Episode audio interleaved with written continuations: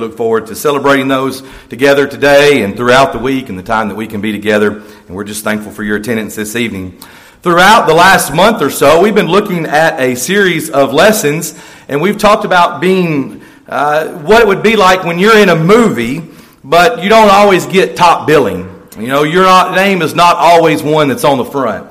And sometimes when we look at pictures like this, you may recognize some of the movies as we've talked about some of the things along the lines there. And some of those may be favorite movies of yours. And you may be able to name all the stars that are in a particular movie. But you know, Julie Andrews, Julie Andrews wasn't the only one that was in Mary Poppins. There were lots of other people that it took to get the movie made. We talked last week or a couple weeks ago about some of the different people who are involved in a movie and, and you know the things that have to take place. If you've ever walked upon a movie set, it's pretty amazing to think about what all goes into a movie being made. And certainly among the hundreds and maybe even sometimes thousands of names that are in the credits of a movie, there are lots of people that would feel like, you know, no one even knows I'm there. No one even understands that I had a part in the making of this movie.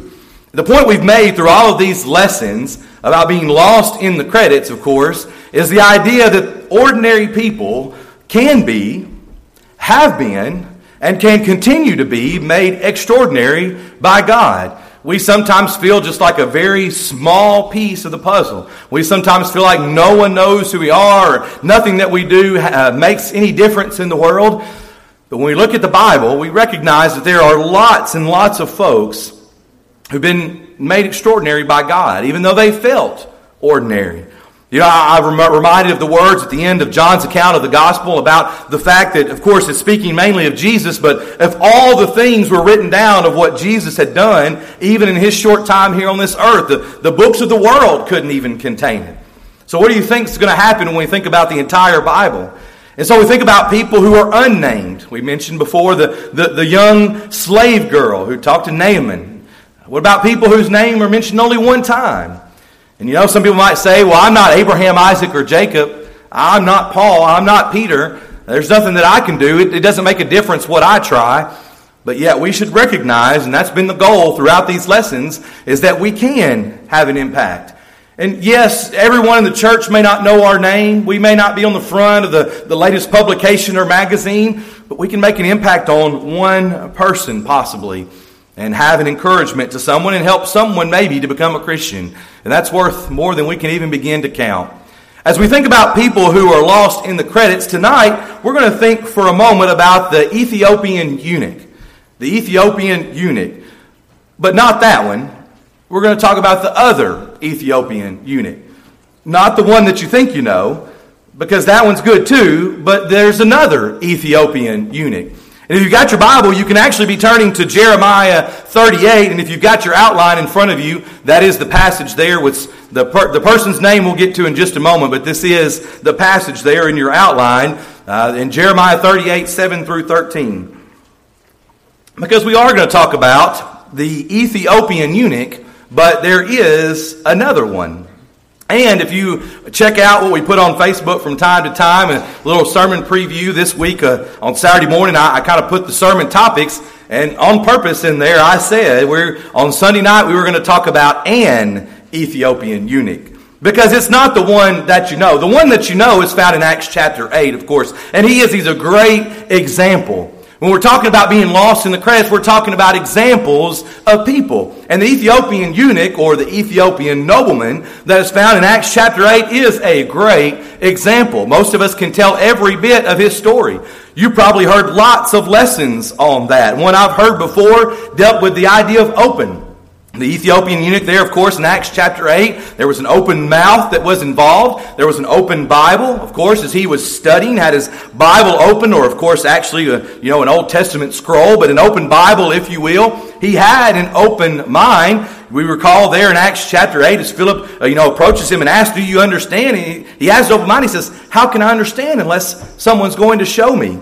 Of course, there is the open com- confession that he makes there as he says that Jesus Christ is the Son of God and an open conversion there out in the open, of course, for anyone could see. He didn't have to hide it, but then there was certainly the open rejoicing as he went on his way, probably not very quietly or hunched over or silently celebrating, but rejoicing, openly, openly rejoicing for what had just happened to him, what he had just done. The Ethiopian eunuch here in Acts chapter 8 is a great example and a good Ethiopian eunuch, but that's not the one we're going to talk about tonight. When we think about the book of Jeremiah, in Jeremiah chapter 37 and verse 5, as we talk a little bit about the background of who we're going to talk about tonight, Babylon was besieging, of course, surrounding, blockading, getting ready to attack, just fully take over the city of Jerusalem. And Babylon received news that Egypt was coming from the south to help Jerusalem. So they temporarily stopped. They said, we just, we've got to stop for right now. Let's go back and we're going to have to attack or fight Egypt and of course, as those in Jerusalem were hoping, as the siege is lifted, that they would be set free, maybe, that they would forget about it. They would waste all of their account, all of their time on the Egyptians, and they wouldn't worry about the city of Jerusalem. But as we think about the history of what's taking place here, uh, during this time, Jeremiah prophesied that Babylon would return and destroy Jerusalem.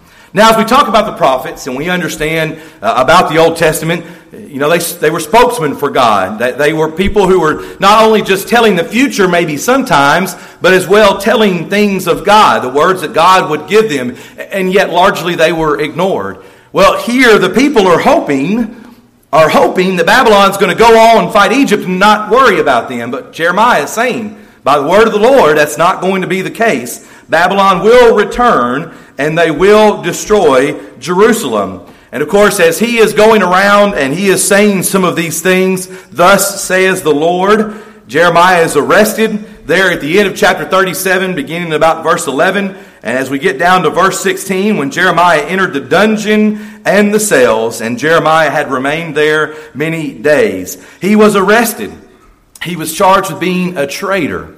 Now, as we think about what's taking place with Jeremiah here, it sounds a lot like what we go through sometimes today, or at least the way that we feel. We feel that people, even though we're speaking the truth, don't want to hear it. So many times they'll just try to cut us down. And if they could imprison us, they would. But of course, we have some freedom of speech here. We have freedom of speech here, and, and that's not necessarily a concern.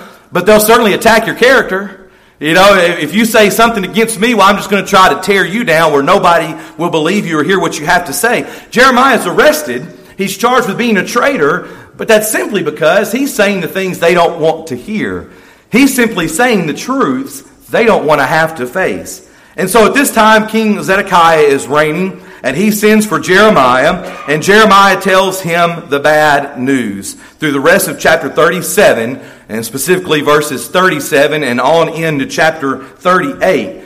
So the king, as oftentimes kings did during this time, he, he listens to the foolish counsel. He listens to not the man of God, not the person who's speaking the word of the Lord, but those who would just tell him what he wants to hear. And the king decides to imprison Jeremiah once again. And as we see at the end of chapter 37 and verse number 21, then Zedekiah the king commanded that they should commit Jeremiah to the court of the prison, and that they should give him daily a piece of bread from the baker's street until all the bread in the city was gone. Thus Jeremiah remained in the court of the prison. Now, you know, they're under siege. I mean, they're, they have been being attacked. They are, you know, trying to protect themselves. There's not a lot there. Of course, every person is kind of fighting over what's left as they are trying to finish defending themselves. And even as Jeremiah is speaking the word of God, the word of the Lord, telling them what God wants them to know that this is what's going to happen, they refuse to hear it. Even as we think about later in the book of Acts, there is those people would stop up their ears essentially. I, I don't want to hear it. I don't want to hear it. And so Jeremiah is put in prison by King Zedekiah. And so we come to chapter 38 and we meet our Ethiopian eunuch. His name is Ebedmelech, or however it may be pronounced, or maybe a hyphen in there in your Bible or not. But our Ethiopian eunuch here, Ebedmelech, defends Jeremiah. And let's read together the account here for us, and then we'll make application to ourselves. Beginning in verse number 7. Now, when Ebed-melech, the Ethiopian, one of the eunuchs, which was in the king's house, heard that they had put Jeremiah in the dungeon, the king then sitting in the gate of Benjamin, Ebed-melech went forth out of the king's house and spake to the king, saying, My lord, the king, These men have done evil in all that they have done to Jeremiah the prophet, whom they have cast into the dungeon, and he is like to die for hunger in the place where he is, for there is no more bread in the city. Verse 10 Then the king commanded Ebedmelech the Ethiopian, saying, Take from hence thirty men with thee, and take up Jeremiah the prophet out of the dungeon before he die.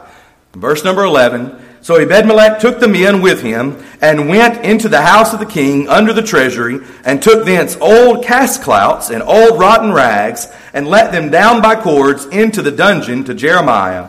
And Ebedmelech the Ethiopian said unto Jeremiah, Put now these old cast clouts and rotten rags under thine armholes, under the cords. And Jeremiah did so. And then verse 13 So they drew up Jeremiah with cords and took him out of the dungeon, and Jeremiah remained in the court of the prison. So, very quickly, there we read about Ebedmelech, our Ethiopian eunuch, for tonight's lesson as we think about being lost in the credits. I don't know if you could have told me before this lesson that there was an Ethiopian, another Ethiopian eunuch, or that this was the case where he was found, but he stands up for Jeremiah essentially and goes to the king, and like a lot of kings do, did then, and even some kings and those in charge do today, he kind of begins to waffle. He goes back and forth. He, he commits Jeremiah to prison. Then, then the Ebedmelech comes to him and he says, Well, okay, maybe, maybe you're right. Go get 30 men and go get him out. And so they kind of go back and forth a little bit uh, as Zedekiah is trying to understand and decide exactly what to do with Jeremiah. But Ebed-Melech is our Ethiopian eunuch for tonight. And even in this short story tonight, we want to take a few practical lessons from him and make application to ourselves. Number one tonight, he knew the difference between right and wrong. He knew the difference between right and wrong. Does that sound like such a big deal to you? Maybe, maybe not. We think about Isaiah chapter 5 and verse number 20. Woe to those, woe to those who call evil good and good evil, who put darkness for light and light for darkness, who put bitter for sweet and sweet for bitter. And even on into verse 21 Woe to those who are wise in their own eyes and prudent in their own sight. You say, wait a minute. Surely nobody would call evil good and good evil. Do we need to go back through some of the things we've talked about in lessons recently? Do we need to go through the political news of the day or the things that take place in our country? Because I would submit to you there are a lot of things that God calls wrong or evil that the world calls right or good or okay. Certainly, it was a problem then, and it certainly is a problem today that people, when they want to do what they want to do, don't understand anymore the difference between right and wrong. Sometimes it's very easy, we think, to teach it to kindergartners, but it's not so easy sometimes to teach it to adults because we get in our own head the way that we want to live and the things that we want to do. The Apostle Paul talked about the same idea, of course, in Romans chapter 1, verses 20 and through 22. For since the creation of the world, his invisible attributes are clearly seen, being understood by the things that are made, even his eternal power and Godhead, so that they are without excuse.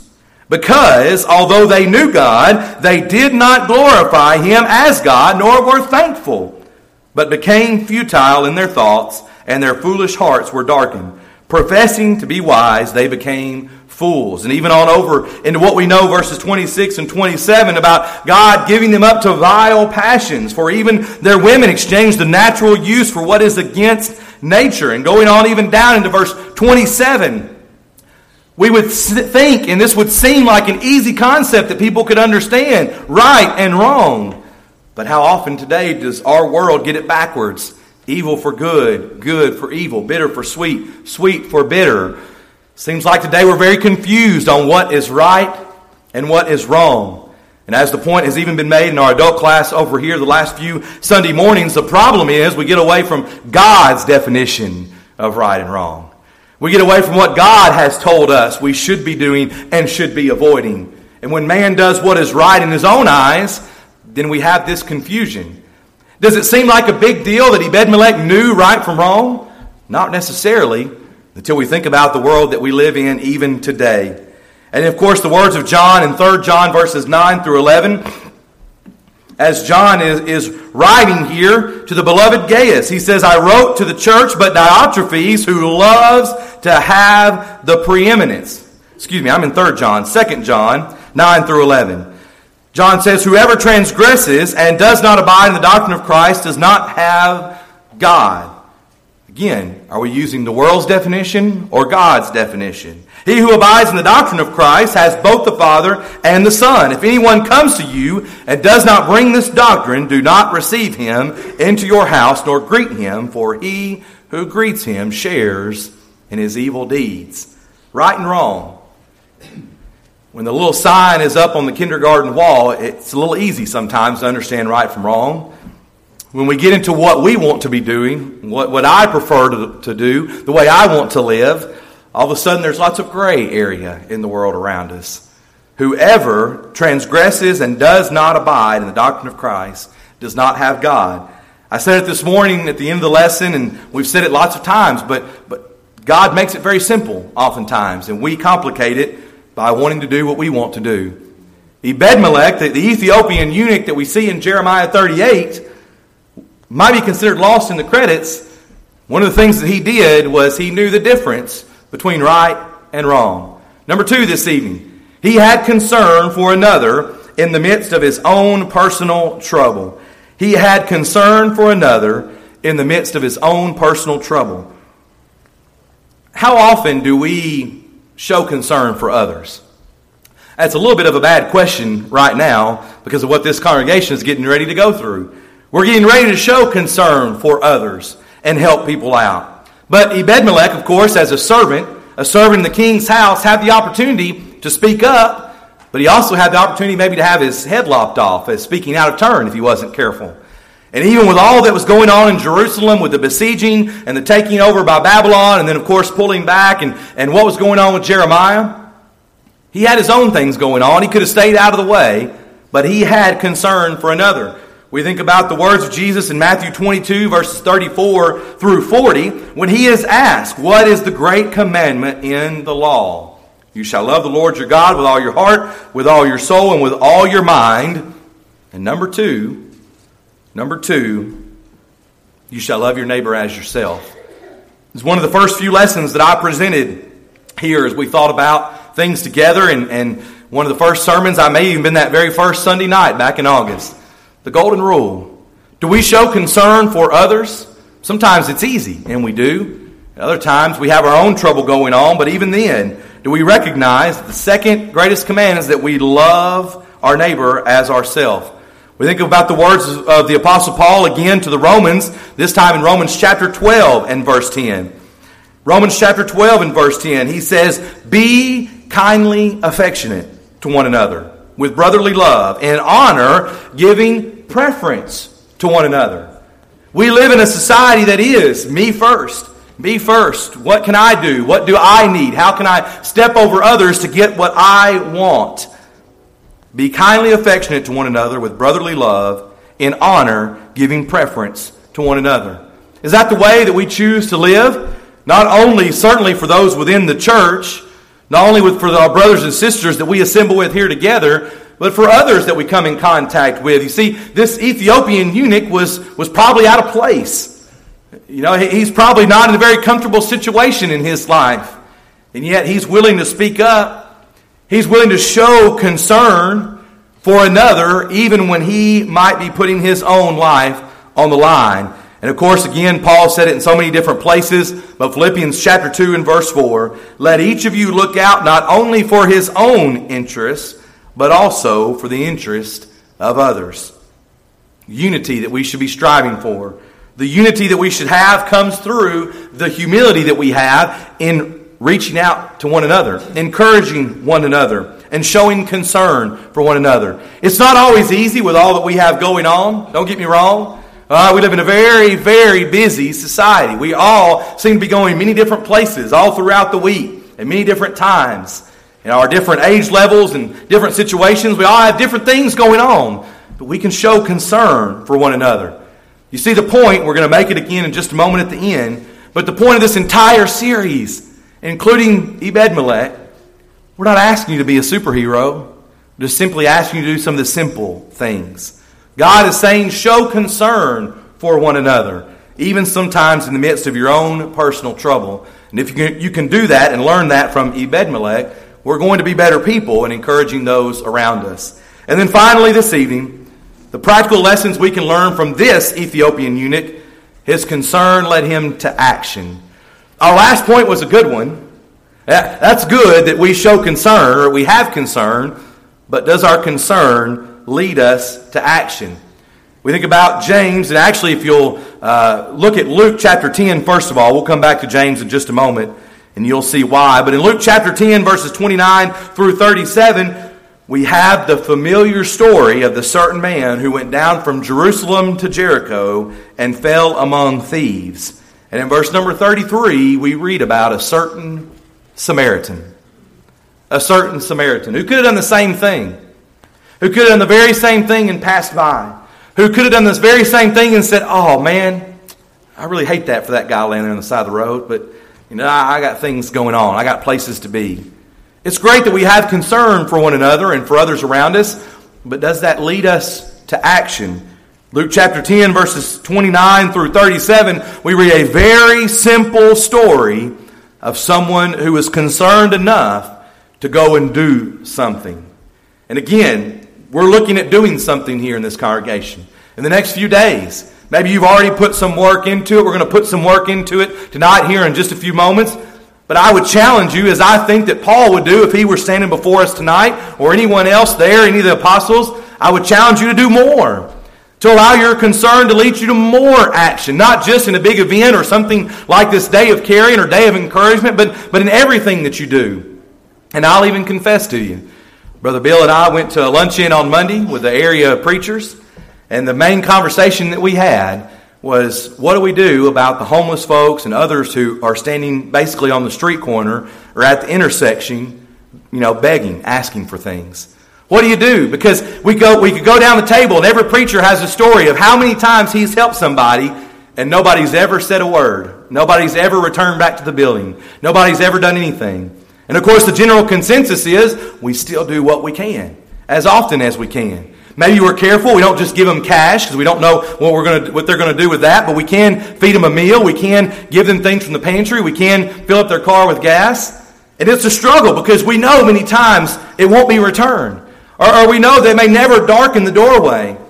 But of course, as we went around the room and, and person after person can give story after story of helping these folks who, who are in need, the general consensus is we need to keep having the concern and doing as much as we can, showing the action as often as we can in the various ways. If you've got your Bible open, you can look at James chapter 2, and we're actually going to look at a few passages from James to close out our lesson this evening. But James chapter 2, verses 14 through 17. The great discussion that the world wants to have is faith and works. It's all about faith, faith only. It's all about works, works only. And James clears it up for us. He talks about faith and he talks about works. Of course, in verse 17, he says, Thus also faith by itself, if it does not have works, is dead. We have to have the works. We can't check off enough boxes to get ourselves into heaven necessarily when we say it that way, but we have to be doing these things. We have to show action. We think as well, of course, back maybe even a page in your Bible, James 1:22, but be doers of the word and not hearers only, deceiving yourselves. We have to be people of action. In James chapter 4 and verse 17, therefore to him who knows to do good and does not do it, to him it is sin. We have to be people of action. And from this Ethiopian eunuch, we can learn that concern is great, but our concern needs to lead us to action, to doing something. It may be giving up a Saturday. It may be giving up a few dollars. It may be giving up a little bit of our time. It may be giving up a little bit of our comfort and stepping outside of our comfort zone and talking to someone or speaking with someone or helping someone who we might judge to be not in the same category as people we might normally help or somebody that we would usually do something for. Sometimes we have to even give up our comfort to do these things. You see, tonight, the lesson is very simple. The lesson is very simple. Knowing the difference between right and wrong, having concern, doing things, showing action, that's not hard. But that's the whole point throughout this whole series of lessons. Superheroes need not apply. If you've got a cape, you wear a big S on your chest, you think you're a superhero, don't worry about it. Because all we need is people, men and women, who are willing to do the simple, easy thing. The simple, easy thing from time to time. And tonight, the question is what about you? All right, here's the question that we really can't answer. All right, here's the question we may not be able to, to say for sure. What would you have done if you were in Ebed Melech's shoes? Would you have stood up for Jeremiah? I mean, all of us are going to say, yes, yes, absolutely I would. But how many times, if we're in that situation, do we kind of shrink back out of the way and, and not stand up, not say something? We can't say for sure. We like to think that we would, but we don't know because we weren't there. But will you stand up for Jesus today? Will you stand up for God and His Word by showing concern, having concern, and showing action for others? Again, it's simple. It's not hard. And it doesn't even require lots of money. And it really doesn't even require lots of time most of the time. It just requires a little bit every day as you come across various situations. This Ethiopian eunuch, Ebed Melech, is lost in the credits because many folks don't even know he's there tucked away in Jeremiah chapter 38. But all he did was what he could do show concern, know the difference in right and wrong, and be willing to stand. If you can do that, then, then you can do it. You can stand for Jesus, you can stand for God, and you can make a difference on those around you that you come in contact with every day. You can't really do that for God, though, unless you are a Christian, a child of God, a part of the family. We're thankful for God's simple plan of salvation that makes it possible it's one of the great feelings of belonging. As we think about this week of Thanksgiving, many of us fit into many different categories. Some of us are really, really excited to see our family. Maybe some of us are, eh, I, I could do without only having to see them once a year. But regardless of how you really feel about your family, nobody needs to speak up. Regardless of how you really feel, hopefully you understand what it feels like to be a part of the family of God. It's not perfect, all right? We're not perfect at all in the things that we do, but we encourage each other. And we sing to encourage each other. We pray to encourage each other. We do these things like a day of encouragement to encourage each other, even as we encourage others around us. And hopefully, you know what that feels like because you're a child of God. But if you're not here and you're here tonight, we will be singing in a moment to encourage you that you would obey this simple plan by being baptized for the remission of your sins so that the Lord can add you to His church. Maybe you've wandered away. Maybe you know that good feeling, but, but you, the world tugs you back and the feeling of, of fun, the, the, the feeling of sin sometimes takes over and we, we fall away from God. We're thankful for His second law pardon that we can pray for forgiveness. He is willing to do that and we can again walk in the light as He is in the light. But the thing is, it makes, it, it d- depends upon a change on our part. Maybe you're here tonight and you need to become a Christian. Maybe you need to come back to Him. Maybe you're struggling with something else and you need the prayers of this congregation. I was speaking with one of our elders this morning after service was, was over about the encouragement of praying for each other. A lot of times we don't want to come forward because we think people are going to point and laugh. It's the exact opposite. If you come forward and you confess sin or you come forward and you need the prayers, it's so that I can go to other people and say, you know what? So and so is struggling, but, but I'm willing to help them. They're willing to make a change. So and so did make this mistake, but did you know that they came forward at church and they said they were sorry? They asked for forgiveness from God because even though you might have heard they said that or did that, they, knew they were wrong and they've asked God to forgive them. It's not so that we can point and laugh, but it's so that we can lift each other up. And it's why we sing to encourage you, even now as we stand together and as we sing.